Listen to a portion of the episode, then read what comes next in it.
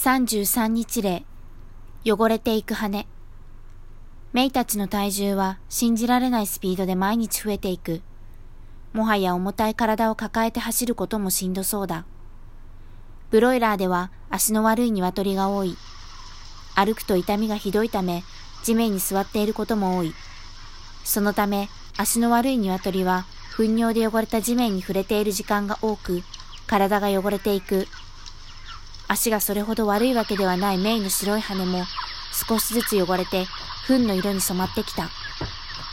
傾斜の中はもうかなり過密だ。走り回ったりスペースもなくなっている。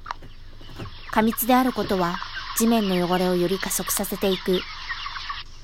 体重 1727g。品種改良。チャンキーやコブといった急激に成長するよう改変された鶏種では、足の障害が一般的です。足の障害の割合については様々な研究があります。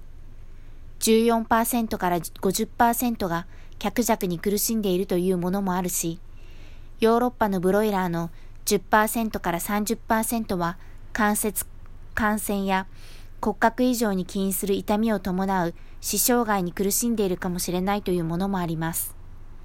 チャンキー、コブともに頸骨形成不全症、かっこ成長段階で軟骨の構造に異常が起こり、頸骨及び中足骨の関節が腫れ、時に骨折する病気が24.22%で観察されたというものもあれば、チャンキーの40.8%に明確な歩行異常が認められたというものもあります。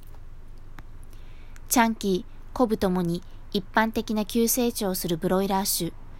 チャンキーは日本のブロイラーの90%を占めると言われています。国内の鶏肉のほぼ100%は急激に成長するブロイラーなので、ほとんどの鶏肉がチャンキーだということになります。